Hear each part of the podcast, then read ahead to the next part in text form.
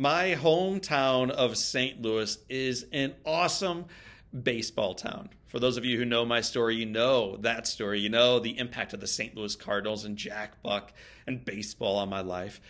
You also know it's a phenomenal hockey town. And for those who have read the book On Fire or know the impact of the St. Louis Blues, not only in this community, but also on a little boy named John O'Leary, you know that it's a hockey town as well. What you may not know is the town keeps expanding. We are now, drumroll please, a soccer town as well. That's right. We've been a soccer town for a while, but now it's official with MLS moving to St. Louis. And our friends at Keeley Companies are proud construction partners in building the new stadium downtown St. Louis, focusing on applying their extensive building experience, their commitment to developing, and then implementing a successful workforce development with diversity inclusion. Keeley Companies CEO and my friend Rusty Keeley said this. We are honored to be part of the project of creating a positive legacy in St. Louis. Learn more about that project and other projects going on at Keeley Companies by visiting them right now online at KeeleyCompanies.com. Welcome to the Live Inspired podcast with John O'Leary. John is the number one national best selling author of the book On Fire He's a world class inspirational speaker, and he's the host of the Live Inspired podcast. John interviews extraordinary individuals on their life story so that you can wake up from accidental living and more fully live your life story. Here's your host, John O'Leary. Well, hello, my friends, and welcome to the Live Inspired podcast with John O'Leary. We've got a, another wonderful Live Inspired podcast episode in store for you today. Our guest is none other than Maddie Jackson. Seligman, if the name is familiar to you, it's because you may recognize also the name of her parents, Alan Jackson and Denise Jackson. Denise Jackson is a New York Times bestselling author, and Alan Jackson is a country mega celebrity. He is the star singer of numerable songs. You're going to hear a few of them played as we progress through the conversation today. But the music we'll be focusing on is less about Alan's music and far more about his daughter Maddie's. Maddie grew up dreaming of becoming an author like her mother. She never expected, though, that her first book would be about the tragic loss of her husband.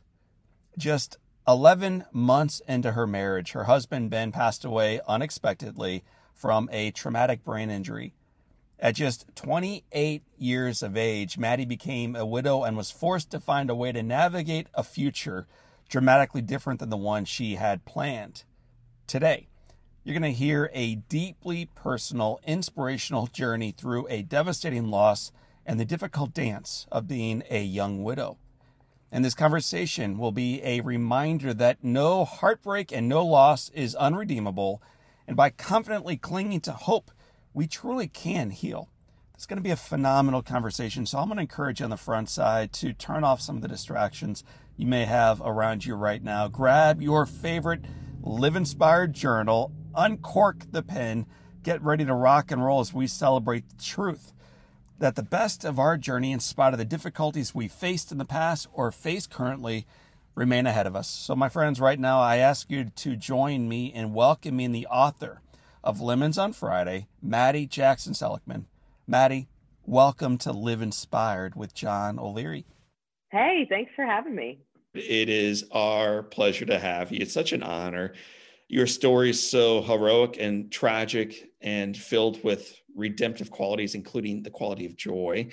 When you have an opportunity of introducing yourself, when you meet someone at a restaurant or you know out in life and they say maddie tell me about you what, what do you do how do you like to introduce yourself today I mean, I'm very grateful to say now I can say I'm an author. That's been a dream of mine since I was 19. And so that's pretty freaking cool.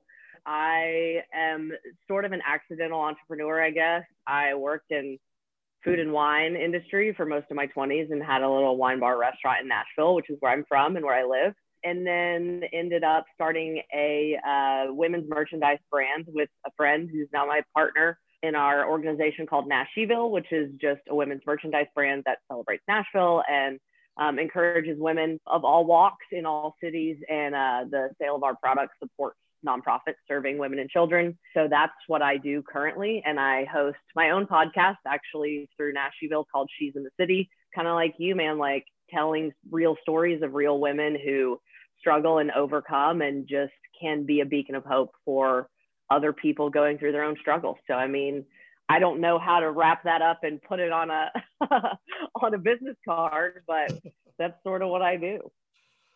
Uh, sojourner. I, I, think that's your sub. That, that's your title. That. Sojourner, man. I'm on the journey, and I'm looking forward to going through the various items you talked about a moment ago. S- sometimes to get context for the story, you've got to begin at this at the at the start.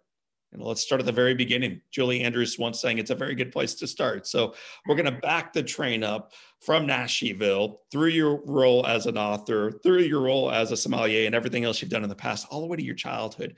Where did you grow up? And talk a little bit about the experience of a uh, of growing up in this most unusual childhood that was uniquely yours. And so, through your perspective, yeah. very ordinary. Yeah, yeah. So, born and raised in Nashville, Tennessee my father is Alan Jackson, who's a singer, songwriter, country music artist, Grammy winner, Hall of Fame inductee, all of the things. He's really he has knocked it out of the park for the last 35 years, and um, you know because of that, we had a very unique childhood. Um, hmm. grew up in and around the country music industry in Nashville, but all that with the caveat of to my parents' credit, you know, they raised us like normal kids. I mean, I I knew eventually what, you know, what my dad did was different and that that allowed us some pretty cool experiences that a lot of other people didn't have a chance to experience. And, you know, but for the most part, we played sports like other kids and we went to school like everybody else. They did a good job of really insulating us from what could have left us feeling pretty entitled at a young age. And I'm very grateful for that. You know, it gives you a different perspective in hindsight of the value of work and honestly the value of humility. My dad has every reason to have a head so big he could, you know, float off this this earth, but he's the most humble man, you know, I've ever known. He just he writes about real life because he wants right. to touch and encourage real people and that's what he's done and I believe that's why his career's been as successful as it has been. So it's pretty cool. And you know, growing up around a songwriter, my mom wrote a New York Times bestseller book. Actually, my senior year of high school, it came out too. So they definitely cultivated uh, a love for writing and a love for communicating. And I, I think I carried that with me, and then ended up studying that in college at the University of Tennessee. And so that's why I say like it's always been a, a dream to be a writer mm-hmm. and to be an author. And I did a few things in the meantime in the last 10 years, but you know, when I was 22 years old and I graduated, you know, my dad said, you know, I think you do have this gift, but you have to live your life and you're going to end up writing about your life. And I didn't know what that was going to be. And obviously, you know, writing the story of being widowed at 28 is not what I anticipated and it's not what I would choose. Um, but he was right. I've lived my life and the most tragic and profound thing that I have experienced is is now the reason that I get to call myself an author. So it's just it's kind of a devastating and beautiful and kind full circle experience in that way. I've heard you say in the past that your life was wildly blessed growing up, that you went through very little hardship. And, then a moment ago, you said, Hey, my mom wrote this book that came out in high school. She becomes a New York Times bestselling author. And part of that, I've read the book, I, I love the book. Uh, it's all about him right? a yeah. picture your mom and dad on the front of the book. And in that book, she shares somewhat vulnerably, not only somewhat completely vulnerably, not only about her life, but about some of the hardships she did go through and that you went through in observing this and some of the mistakes that we make as couples. And I'm curious, in reading that in high school, was it hard for you as a young girl, still formative, still trying to figure out who you are and what really matters and who you're going to become, to have shared publicly the most private experiences of your mom and dad's life?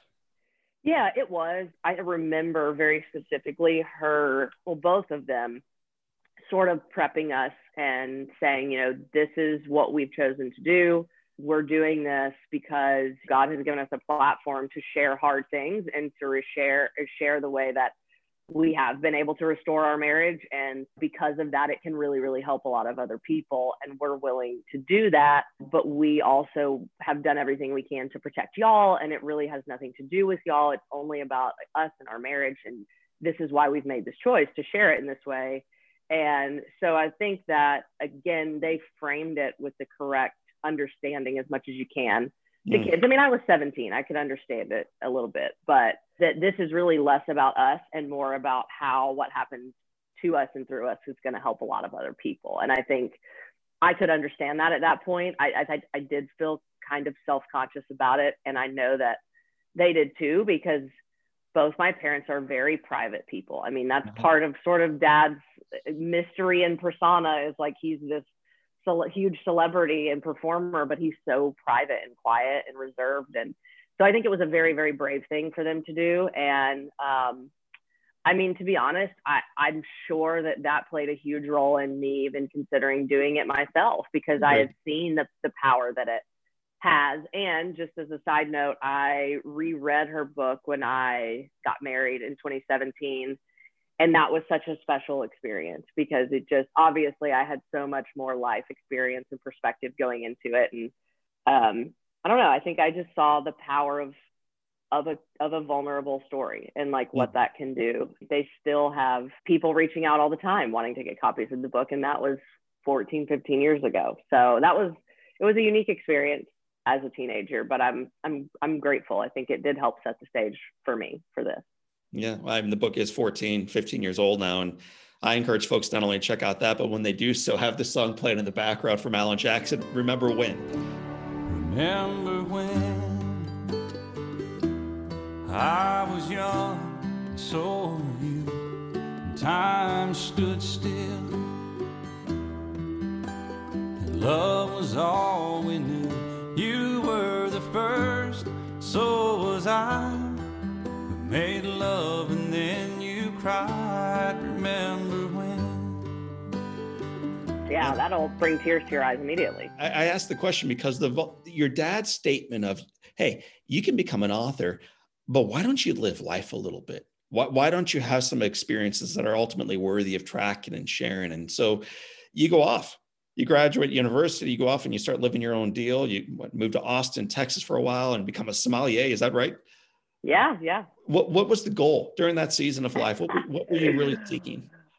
Honestly, I have no idea. I think just adventure and sort of independence to see what I could do on my own. Like I said, writing was always that's always the dream. Like that's the seed that's been planted in my heart for a long time. And I think I just wanted to see how far I could push myself into foreign territory. And you know, I love I've always loved food and cooking and love culture and people and just wine sort of in, you know, encapsulates all of that. And it's just, it's truly fascinating how much you can learn about it. And I think I got into that environment and really honestly, just the way that I'm wired, thought, how far can I push myself? So, right. to, it, it kind of became like a challenge, honestly.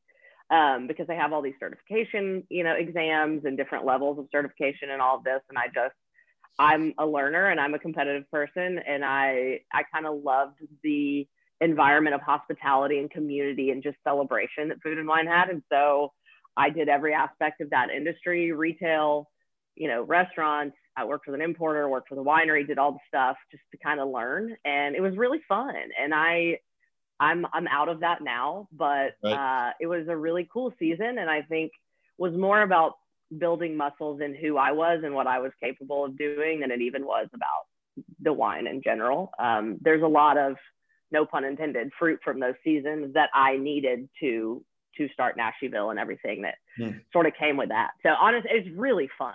Like, and it honestly was just really fun. I met really interesting people and you know now i'm just an overeducated consumer so i can tell the difference almost always between between red and white beyond that, it's uh, it gets a little dicey sometimes. Hey, but that's you're like eight out of ten. You got it.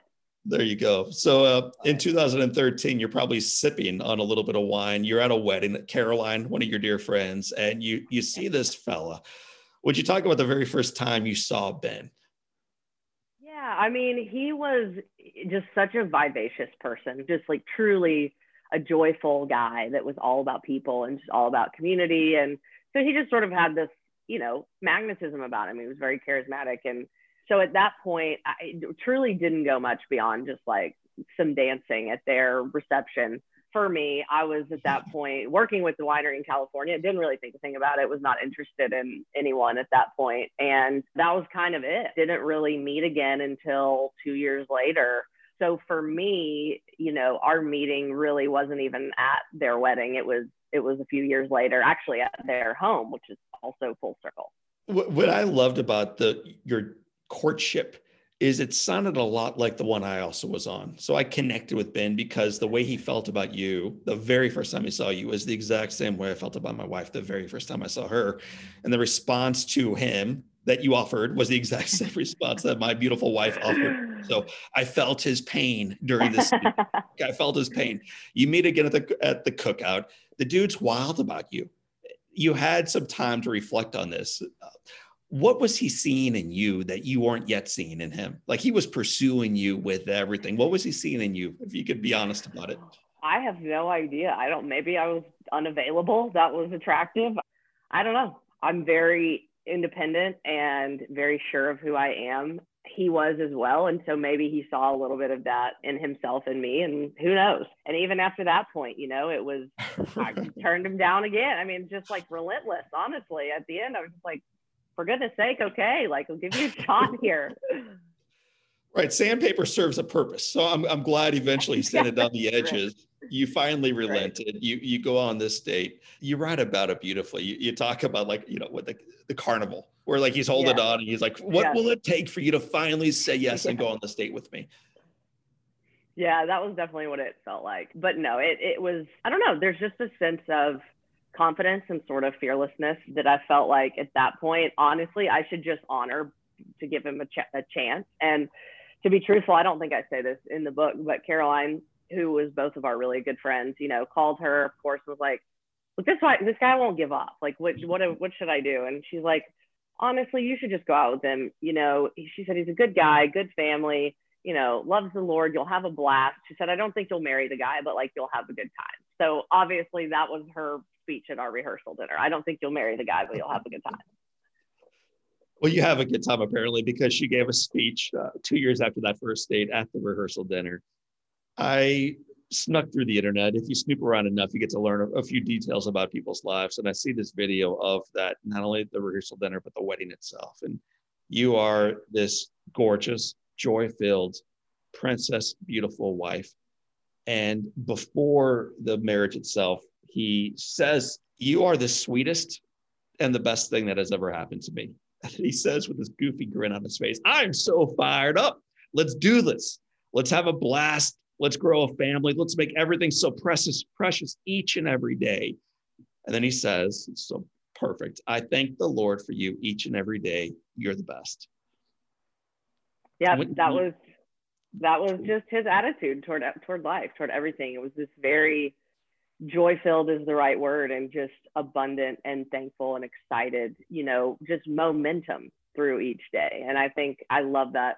I love that they got that clip because that is that is how he lived most of the hours of his life. So it's, it's very special for me to have now and and truly impacted the way that I lived life, even in our brief time together. But even three years later after his death, I mean, it still changes the way that that I live each 24 hour time period because you want to live it like that, you know? You write a lot about that. So let, let's celebrate the, the beautiful 24 hour time period. When you said that a moment ago, what, what do you mean? It helps us live that 24 hour time period. Well, I think that there is a privilege when we don't put too much emphasis on what's next. And I have always been a what's next person, and I have always been a plan person. And I think we feel comfortable when we have, when we think we have a sense of control over where our lives are going. And I will still be the biggest advocate for the to do list and the plan and for preparedness. Like that is crucial but there was just this sort of open handedness about the way that you know ben lived his life and it was live each day to the fullest and and the full day doesn't always look like you know an amusement park or a five star dinner or a vacation but it's just there truly was joy and appreciation in whatever was in front of him that day and whoever was with you on that day. And for me, I've learned to try to incorporate that into the way that I do my days too. And so I think it just sort of is, it creates a space for you to truly just be joyful wherever you are. And I think that, you know, as we know, happiness is more about circumstances. And I think joy is more about, you know, how you approach the 24 hours in front of you, no matter what your circumstances. Like you can, you can find joy in your most painful days. And, and that is a weird reality, but it's a reality that I have lived for many years now. Well, let's talk about that reality because these painful days, um, tragically, just less than a year after you say the words I do and dance off into the sunset, become part of your journey now going forward. I, listen, I, I know you've shared this story many times, and I know it's somehow probably somewhere between I've, I've already done this and every single time it breaks your heart to do it again. But you, you're in florida. You are out there with some friends. You're having a wonderful day. Would you just take us back to the day that eventually is going to be a turning point in your marriage with your husband? Yeah so it was labor day weekend. We were down in palm beach where my parents have a place and uh, my sisters and i their boyfriends at the time and some friends and several of them had just had birthdays so we were just sort of doing a joint celebration. We're out on the boat. Dad's a big fisherman. So we're riding the boat around and we pull off to a dock where there's a little restaurant, tiki bar kind of thing. And and then when we go to get back on the boat, um, you know, the steps were kind of wet. There had been a little shower or whatever.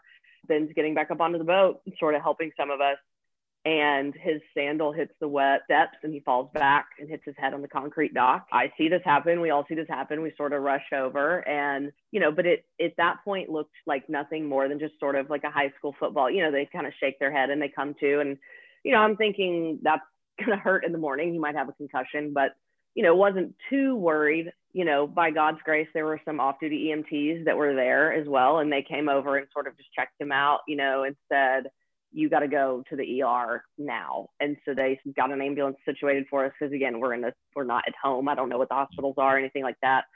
So they get us to the hospital. Then you know they do scans, and I'm sort of I mean I feel like I'm having an out of body experience, but I'm still like it, it can't be too bad, you know. And so then the neurosurgeon comes back in and, and says, you know, he's starting to have some pretty severe brain swelling you know, we don't have to do surgery right now, but we likely will within the next 24 hours. And so at that point, obviously I'm I'm aware this could be serious. I call both of our parents. They get a flight down for the next day. Um, ben was awake for the first 24 hours. I mean, definitely confused and in pain and in and out, but he was awake and he could talk to us and he knew, you know, who I was and who my sisters were and, and whatever. But from that point on, they had to put him into a medically induced coma just to mitigate the swelling, multiple brain surgeries, 12 days later mm. after being in the ICU.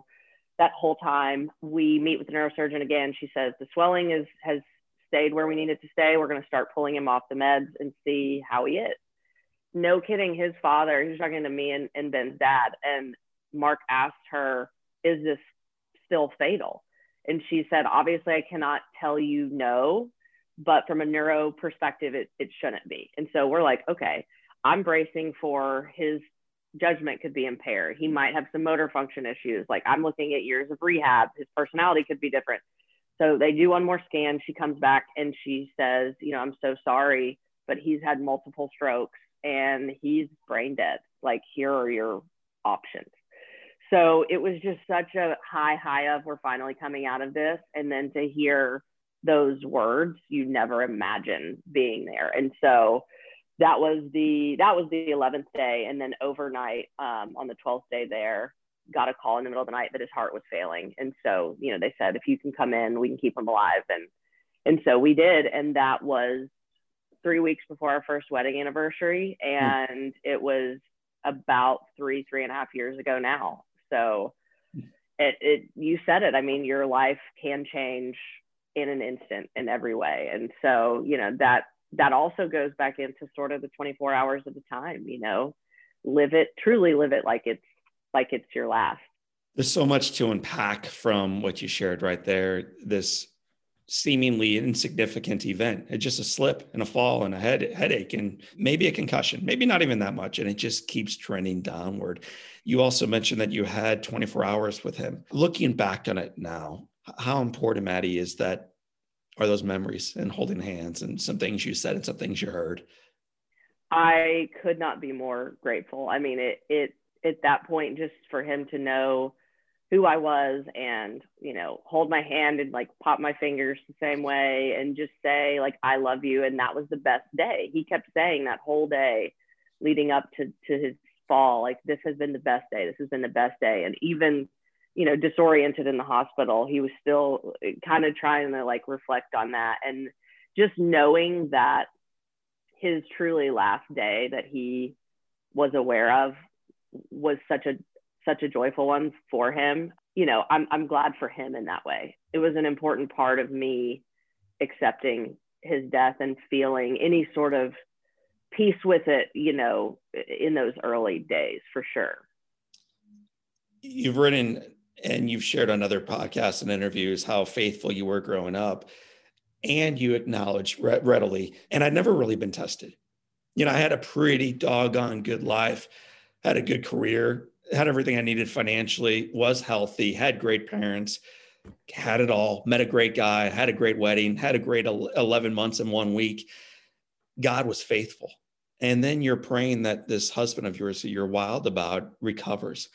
And then the very prayer you offer and, and expect and demand does not seem to be answered. So, how does a young, faithful widow remain faithful when it seems that the prayers she's offering are completely ignored? Yeah, that was so that took a long time to to honestly sit down and ask myself the question that I think most people struggle with when they when they grapple with faith and with a God that if you believe like I do, you know, is fully sovereign. He's fully in charge. He could have stopped Ben's fall. He could have healed his brain even after it had strokes. Like I believe that that's true. And so that's what we prayed. And sometimes those prayers are answered. But if you also believe that He is a God who is good and loves us and would never do anything to intentionally harm us, there is a very difficult tension there.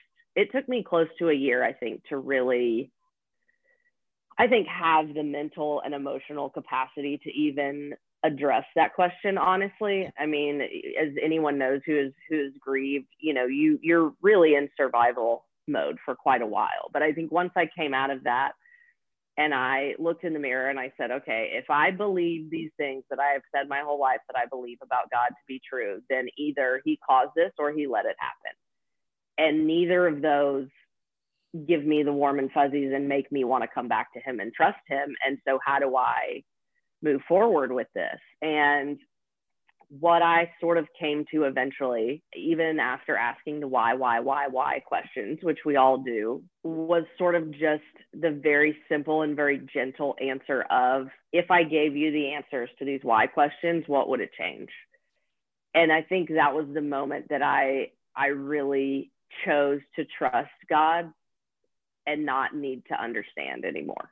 Mm-hmm. And that to me was how I could keep walking faithfully with him, how I could keep kind of surrendering my healing to him because I was aware very early bearing the weight of being widowed at any point or losing anyone who is an intimate part of your life is not something that I could handle on my own. And I think I just so desperately knew that I needed God's strength and God's guidance and his comfort and his, you know, power to carry me through everything that I, I just, I, I had to trust him because I knew I couldn't do it on my own. But, you know, grappling through all of that is overwhelming. I mean, no one knows the answer to, to all of these questions. If God is good, why did bad, he let bad things happen?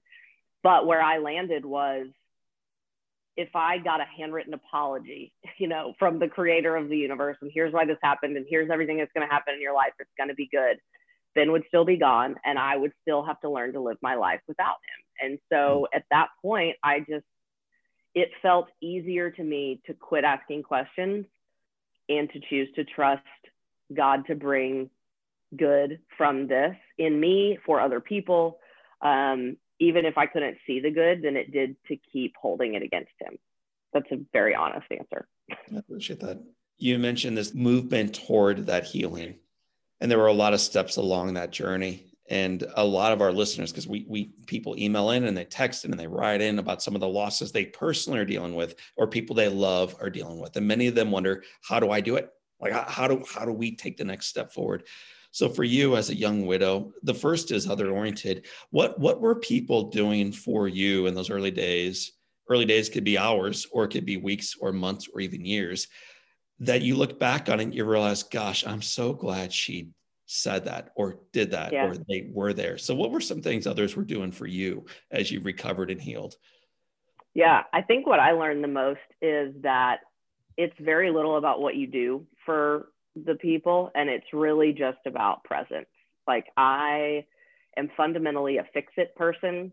I if i love you and something goes wrong like i really can probably fix most things and i want to fix it for you. But when you lose someone when someone's grieving another person or a season of their life or anything you know that was precious to them you can't fix it. And what i needed was for people to be with me because I my biggest fear for a long time was being alone. And when I say practically, you know, my friends and family had no joke an Excel spreadsheet that they were just someone was on call for me every day. And I didn't need the people every day. And if I wanted some time to myself or I needed some time to myself, I would call them off, quote unquote. Um, but you know that knowing that there was going to be someone there if i needed it was so crucial in the early days and that went on for probably six weeks. Yeah. but after that uh, this is just a very practical thing that i tell people now is it's very overwhelming and emotionally and mentally exhausting and choices are very hard and little things feel like big things. And so open-ended questions like what do you need? or what can i do for you? while so kind and well intended like we don't often have answers to those but if you give me two choices, hey, would you like to go get some lunch today or can I drop something off for you? I can do that. So I think that they learned to try to like just give me A and B sort of options um, when they were offering to help. And then truthfully, once I got a little further along too, you know, you sort of have to lead, you have to lead the march to talk about the people that you've lost a lot of times because others may not want to bring it up for fear of making you more sad or putting you in a darker place if you're having an okay day. But if you want to talk about, you know, your loved one or whatever your circumstances, then you kind of have to lead the pack. And one way that they sort of learned to figure out where I was uh, on whatever day is, hey, do you want to talk about Ben right now? Do you want to talk about what you're feeling right now? Or do you want me to tell you everything about my life that's going on so that you can just kind of get lost in my world yes. for a minute? And some days that's what I wanted. Some days I wanted to hear what stupid thing their husband did and why their children were driving them crazy and what they were doing at work, you know, because it took me out of my own reality. So I think just having those really simple, honest, you know, closed ended questions. Hey, do you want to talk about what's going on right now? Is that helpful? Or you want me to just like spill my guts to you for a minute? Mm-hmm. I mean, that was really kind to me. Was it hard for girlfriends of yours to talk about their stupid husband and their darn kids and how loud they were today when they are looking across the table at a girl who is longing like everything in the world to just be with that husband of hers and to hear that voice again and have him do those stupid idiosyncrasies that we resent in real time but you look back and you realize man that's what made him so special. So how, how do you how do you blend being honest about your life as a friend but also recognizing the other person is struggling so profoundly and you have to respect and empathize where they're coming from? Yeah. God, that's such a good question. And it is such a hard dance. I mean, that the way that life is going to work. I mean, I, I've experienced this even in the last three years with friends who've had other, you know, hardships come up. And, you know, when I'm having like a high moment, you know, and it's like, how do you celebrate with one another, but also recognize and hold when they're really tender, you know, in their own life. And, uh, the only answer I really know to give you is is honesty and again, gentleness and grace. You know, our world is so wired for comparison, and it's impossible not to do that. Um, but I think there is a lot richer conversation and there are richer relationships now because we've just walked so kindly through life with one another. And kind of the twofold answer to this there's a verse in Romans that says, Rejoice with those who rejoice and weep with those who weep. And when I had to go to the weddings and I had to go to all the baby showers, I mean, it was so hard. I, like, there aren't words to really articulate what that felt like. And I would pray that verse over and over and over on the way there. And all I will tell you is that somehow, miraculously, that God honored that and he let me be joyful for these people. And yes, I, I would step out of the room and go cry on the porch and that's okay. And they knew that was okay. But there was a big part of me that felt I've already lost so much.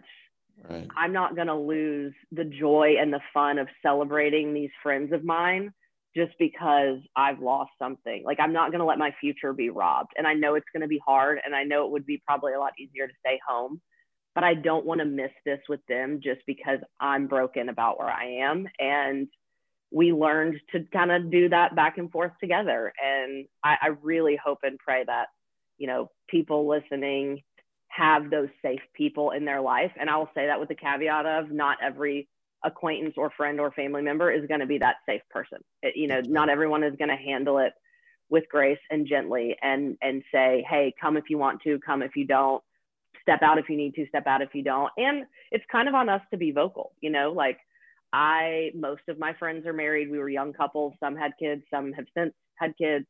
And, you know, you do a lot of couple things. And a, a few of them asked me at one point, do you want to still be a part of this? And I said, thank you for asking. I said, all I will ask is continue to invite me like normal. And if I feel like it, I'll come. And if I don't, I won't. So, I mean, it's just simple honesty and generosity toward one another, but it is really, really hard. Like the grass always looks greener on the other side. And when it's such a deeply painful thing, it is like it's like putting your open heart out on a table over and over again. And so just make sure the people that you put it out there around are are tender with it, you know, because that you can get really hurt if they're not. And you, you, quote in your book uh, an awful lot from a guy named C.S. Lewis, and he writes an awful lot about that heart and about being tender and about the, the concern if you lock that heart away. And I, I, think it's so rich and bold of you to keep your heart out because um, alternatively, you could choose a very different path.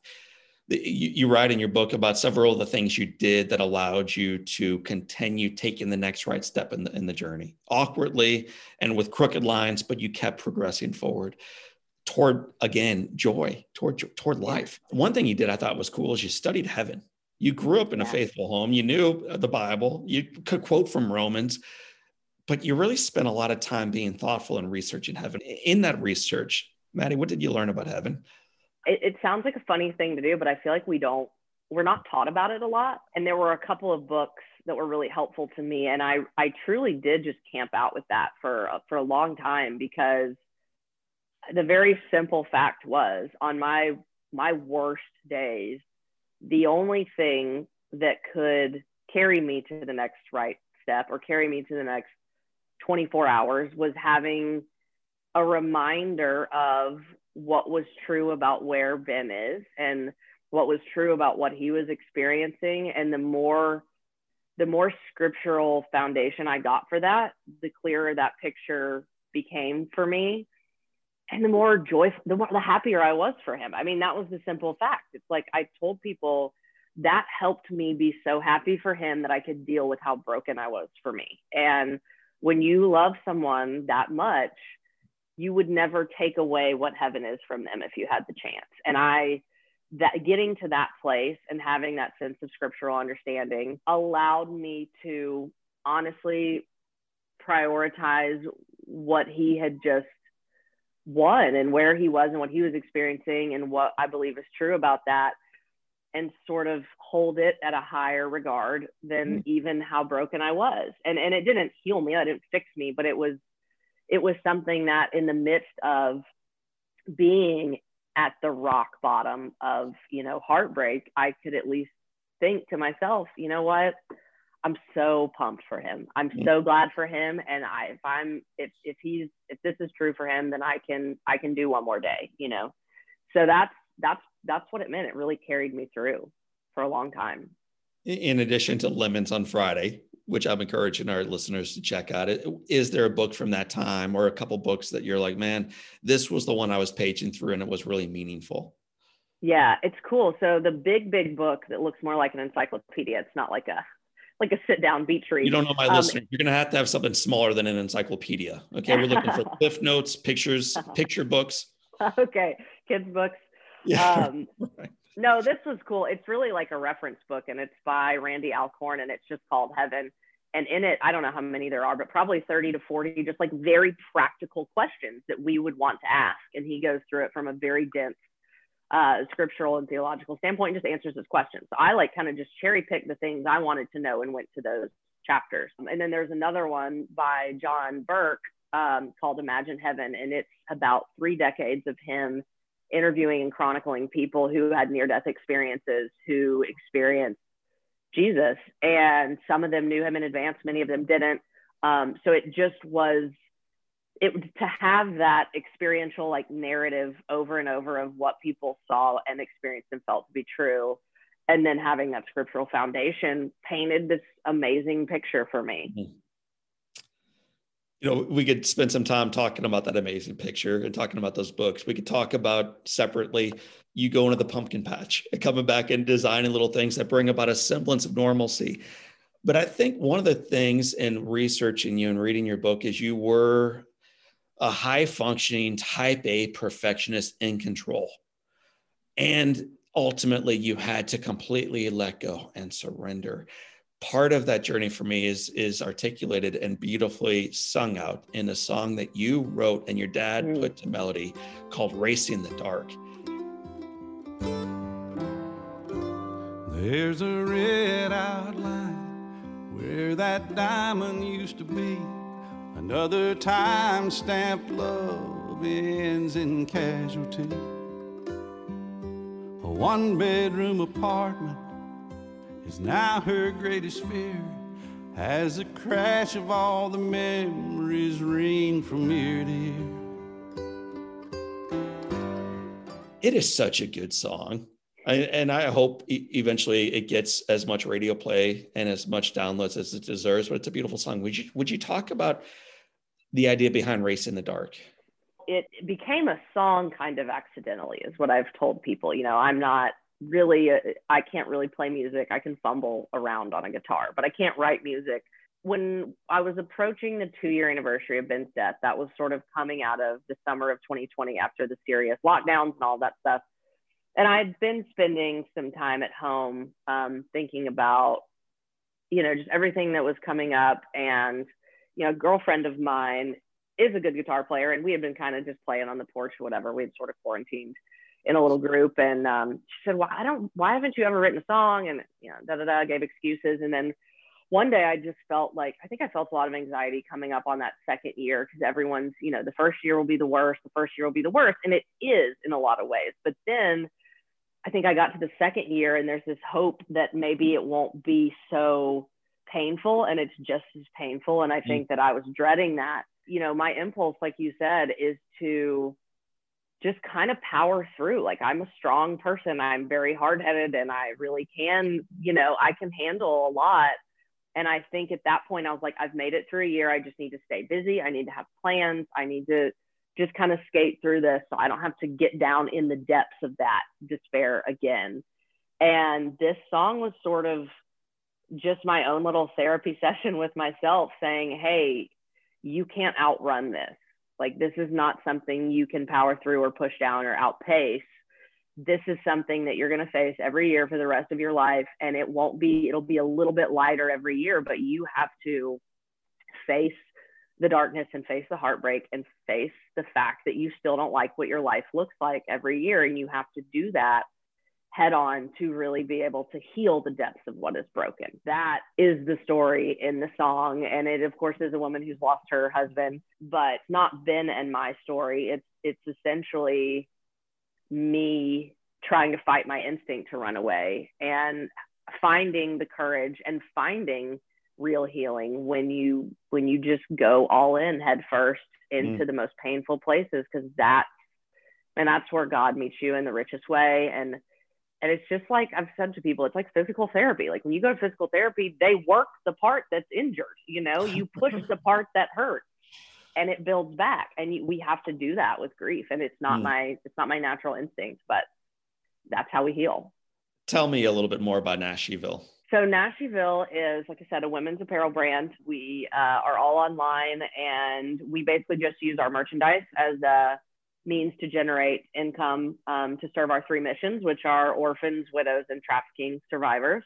So we have nonprofits that serve each of those communities that we work with and advocate for and give back to. It's a crazy story because it really wasn't something that I planned. It was shortly after I closed my restaurant and um, was approached by my now business partner who is a friend of a friend and she had this idea for it she's an adoptive mom and she wanted to give back to foster care orphans adoption that whole realm it just felt i felt so strongly like that was where i was supposed to be so we started building you know the branding and the products and the infrastructure and all that in july of 2018 and wanted to add more than just one mission. And so we went back to scripture, says, take care of orphans and widows, take care of orphans and widows. And so we're like, okay, I have no idea what that will look like.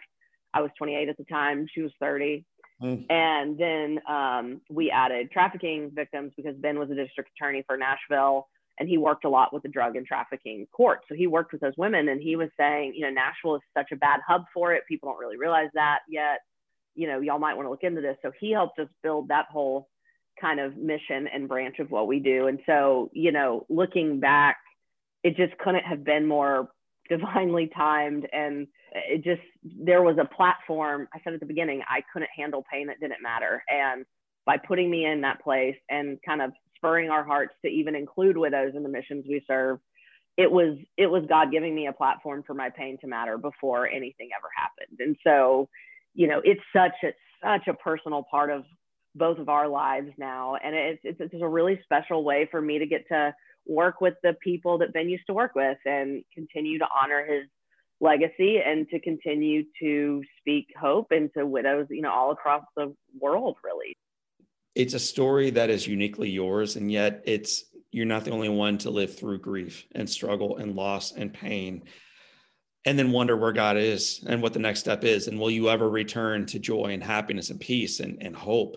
And yet you, you you've continued that movement forward. For those of us right now in a place in our lives where we are struggling, where we've lost something that matters to us, where we wonder if better days are ahead. What encouragement might you give for those of us right now who feel as if we're below water and sinking? man, I would just say like God really does redeem everything. Like not in the way that we maybe want it to look, not in the way that we plan. Um, but like I've said at the very beginning, it, it, grieving and life is a 24 hour at a time game. And when you wake up in the morning and say, This is what I can't handle today, God, like I hand this over to you, give me what I need, surround me with my people that I need. You know you you can survive every 24 hours. And it will feel at the end of the day like i'm depleted. I'm on empty. There's no way i can do this again. And yet you know his mercies are new every morning scripture says. So that's what i would tell you. I wanted to like i said race through it. I wanted to be i wanted to do the right things to grieve you know and, and be done. And that's just not what it is. And time unfortunately is a very important factor as well um, you know, it takes time for your wounds to become scar tissue, and there's work to be done on our end, but time really does help in that. And I think the biggest thing about grief that I've learned is that it's less about learning not to hurt, and it's more about learning how you hurt and how to navigate it. And you know, what are your healthy ways of managing that pain and grief, and what are your unhealthy ways? And and after a little bit of time, you start to learn what that looks like for you and what you need from others. And and you just get a little better at managing it, you know, walking through life with your limps, you, you, you get used to it. Well, my friend, we are going to pivot into what we call the Live Inspired Seven. They are seven questions that tether all of our amazing guests together. And as we limp into it together with a little bit of scar tissue and a goofy grin on both of our faces. My, my first question for you, and you already answered it a, mo- a moment ago, but it might change a little bit. Okay. What is the most impactful book you've ever read?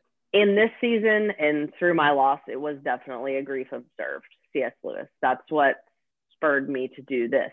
I thought if if his words can mean this much to me, maybe mine can mean something to someone else. Mm. What is one positive characteristic or one positive, beautiful trait that you possessed as a little girl that you wish you exhibited as brilliantly today? Oh, that's a great question. I think I was very tender toward people as a kid. And I think as we grow up, we become more guarded. And definitely this experience has grown a lot of compassion in me. So I feel like I'm trying to work back toward that tenderness a little bit. Perfect. If your home caught fire and all living things are out, you have an opportunity to run in and grab one item that matters to you. What would you come racing back outside with? It would honestly be Ben's Bible. It's in my bedside table for that reason. And my dog. Oh my gosh, obviously. No, the dog's out. So the okay, the dog's they're outside. Yeah, they're barking. They're not I'm happy, good. but they're outside safely. Yeah. So the why the Bible? Why why Ben's Bible? I never looked at his really when we were together because I mean I had my own, and so after he died, I you know found it in his all the stuff, and it was so annotated. I just had no idea, but it's like a little look into what things meant to him, what his thoughts were, you know, his messy handwriting all over the over the pages, and it just I don't know. It it is a it is probably the biggest treasure in the South. Mm. If you could sit on a bench on a gorgeous Nashville day and have a long conversation with anybody living or dead, who would you want to be seated next to? As a writer and reader, probably Jane Austen is what made me fall in love with books. And she wrote Pride and Prejudice when she was 19. And I just think that's the most impressive thing in the world. oh, that's a pretty big reach. I don't know what you do on your 20th birthday when you've yeah, done I was like, what? You're done. You've peaked. What's the best advice that Jane or your mother or father or anyone else that you ever looked up to ever offered you? So, best advice you've ever received is I remember one time as a kid, I hated going from one grade in school to the next because I was afraid whatever was coming wouldn't be as good as, you know, the class or the teacher or whatever the year before. And just dad saying that change is hard, but it's usually good. And, Mm. and trying to sort of, you know, help me through that anxiety about about having to change every year. I sense, sense a country song coming on. Yeah, yeah, maybe another one. what advice would you offer your 20 year old self? So, if you could go back in time now a few years, a little bit more than a decade, what, what would you tell yourself? I would say life is first and foremost about the people in it. Like it's not about performance. It's not about what you do. Um, it's literally about the people you do it with. Maddie Jackson, Seligman, it has been said that all great entrepreneurs, human beings, ladies, wives, widows, friends, leaders, authors, human beings can have their lives summed up in one sentence. How would you like your one sentence to read? I hope I give people fuel to do things that they otherwise think they couldn't do. And you reminded us that change is hard and it is good. And that walking forward with a little bit of scar tissue and a limp may not negatively define you. It may open your heart up to how God is working in your life going forward. I want to thank you for enduring the season, for having the courage to share this season, and for joining us on the podcast today. Man, thank you so much. It's just been fun to talk to you and just kind of be a part of what you're doing. I mean, you're pouring hope into everybody on the reg. So I'm happy to be a small part of that. You're a big part of it. My friends, that is Maddie Jackson Seligman. She is the author of Lemons on Friday. It's available wherever awesome books are sold. Check it out. My name is John O'Leary, and today is your day. Live inspired.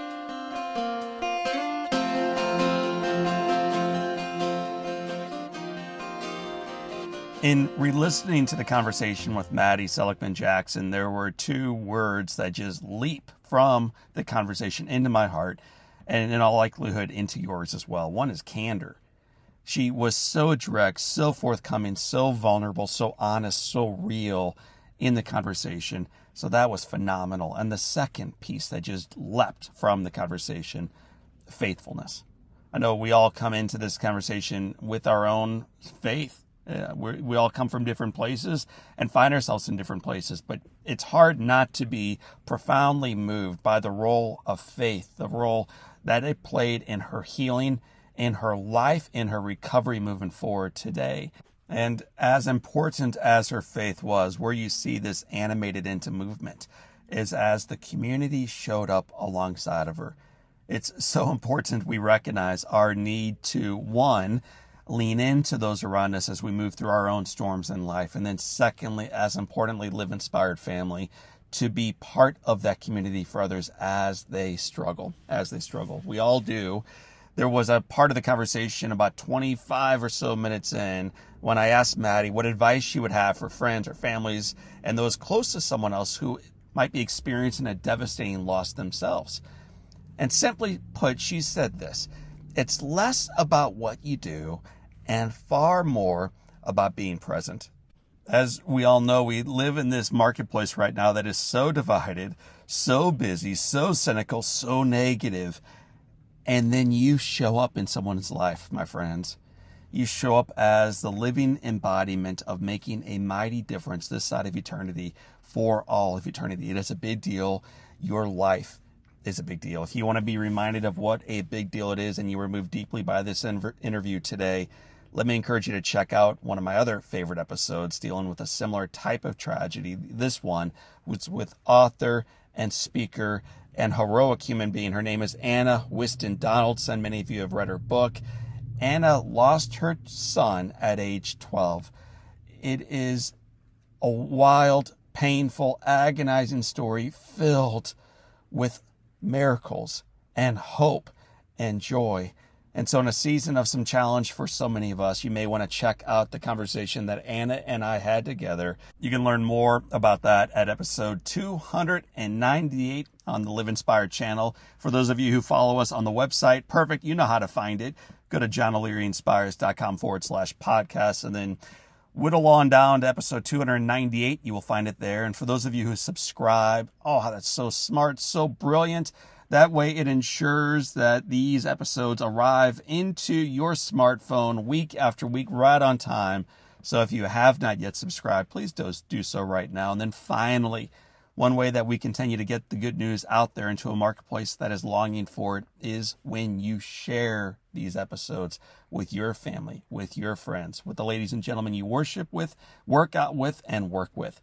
So why not let them know that you tune in to the Live Inspired podcast with John O'Leary, and so should they. So should they. So, my friends, again, I want to thank you for being part of our Live Inspired community. I want to thank you for believing, like I do, that the foundation is firm, that the headwind may be real, but the best days remain in front of us. So, for this time and until next time, my name is John O'Leary, and today is your day. Live inspired.